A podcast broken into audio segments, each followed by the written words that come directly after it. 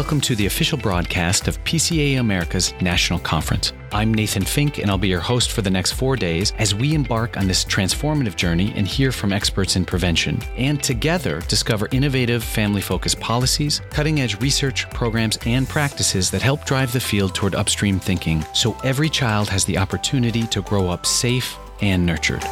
As Prevent Child Abuse America's first in person meeting of state chapters and home visiting networks, policy and community partners, and other collaborators since 2019, the 2023 conference offers nearly 90 sessions, three keynote speakers, workshops, symposia, and presentations focusing on effective prevention strategies with nationally recognized experts and leaders.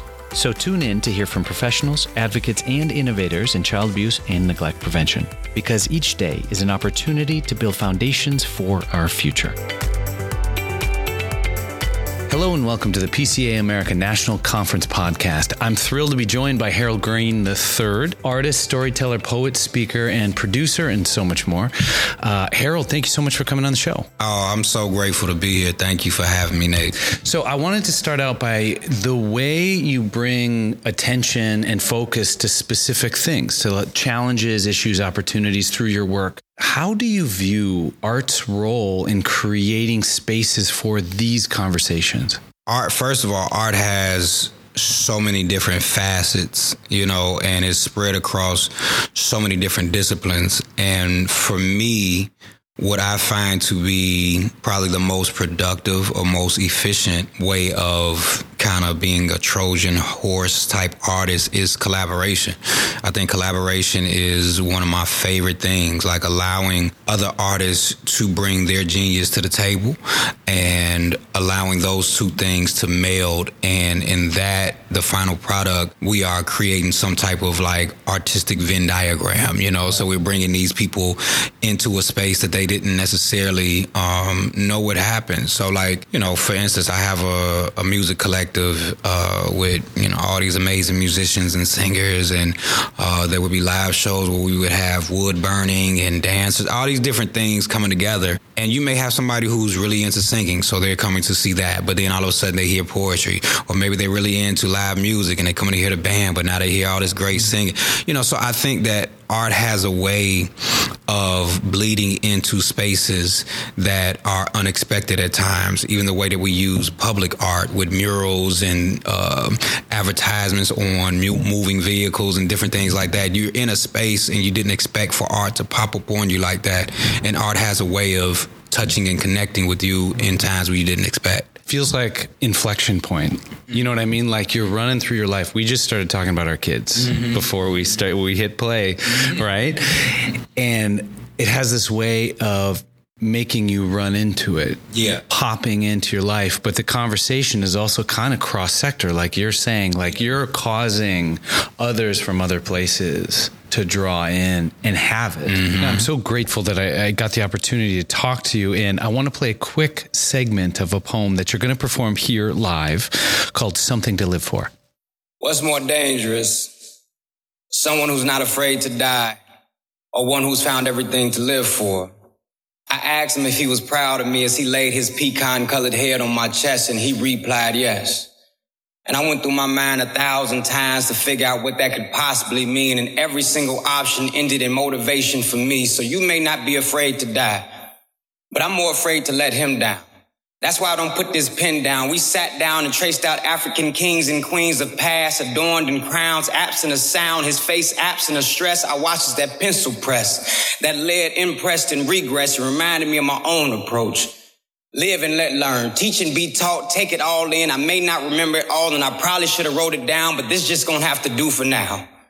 And he's taught me more than I could ever give him credit for, and probably more than I'll ever know. But one thing's for certain, I see his face when I step on stage, is when I put this pen down the page, is when I put these two feet down on pavement. This passion has real placement. You think I'm gonna let the world take that from me? When them two little boys sitting at home relying on me, he asked to hear my music. I remain calm, but inside I'm losing. He's not too cool for me. And I reciprocate that sentiment. I'd never be too cool for him. And he peace standing tall because he saw me do it. When I hear that, when I hear that work, I'm immediately struck by this idea of like two worlds, right? Like side by side, we've got the world of the child and the world of the parent. And the older I get, you know, as a caregiver, it becomes clear to me that my world has this tremendous, these tremendous forces in it, mm-hmm. these pressures, these stresses, these responsibility. And yet your child, as you say in your work, teaches you more than you can ever give them credit for. Mm-hmm. So I want you to think about that for a second and talk to me about some of the things that your child unwittingly taught you as a dad. It's so funny that we were actually just having this conversation, my wife and I, about because we we kind of joke a lot about how the oldest has a lot of my tendencies.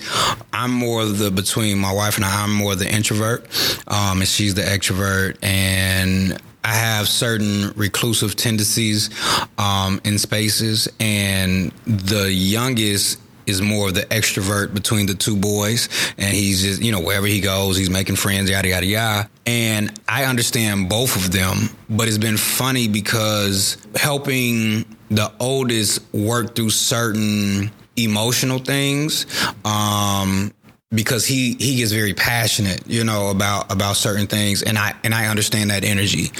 To be able to help him work through those things, I have to have been able to have worked through my things, you know? So it's like this sensei and karate kid type situation. And she was just explaining to me how she's just noticed over the years my patience and my particular approach to things just having grown so much because of, you know, having to help him, you know, navigate things and having to help the youngest navigate his things. So off top 100%, the first thing I will say is patience. You know, in life, we we expect or we want certain things to happen or we you know because we're working hard or we're doing this and we're doing that and we're hoping that the equation works out in the end and sometimes it just does not you know and it, it has its own timeline and my kids have really through their own stuff that I've watched them have to deal with and then me in turn, working through my stuff and helping them work through their things,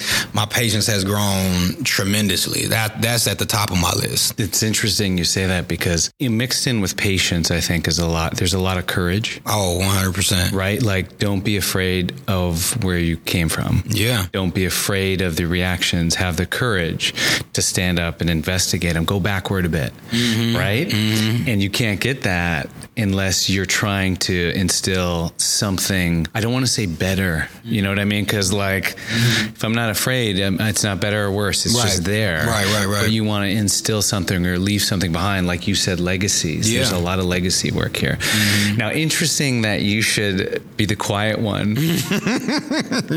and then be a performer, be yes. a producer, yes, yes, be a poet. So but as a performer, mm-hmm. you're communicating like these perspectives, these lessons, these things. And you just had your publishing debut mm-hmm, with uh, your book Black Roses and your uh, Black Oak, which is a dual illustrated volumes. Talk to me about what inspired those works. You know, I I'm a very proud black man. Like I know what my heritage is. I know, you know, even as a child, I remember taking Black History Month activities very seriously and understanding my relationship of Black American and citizen, you know, in this country.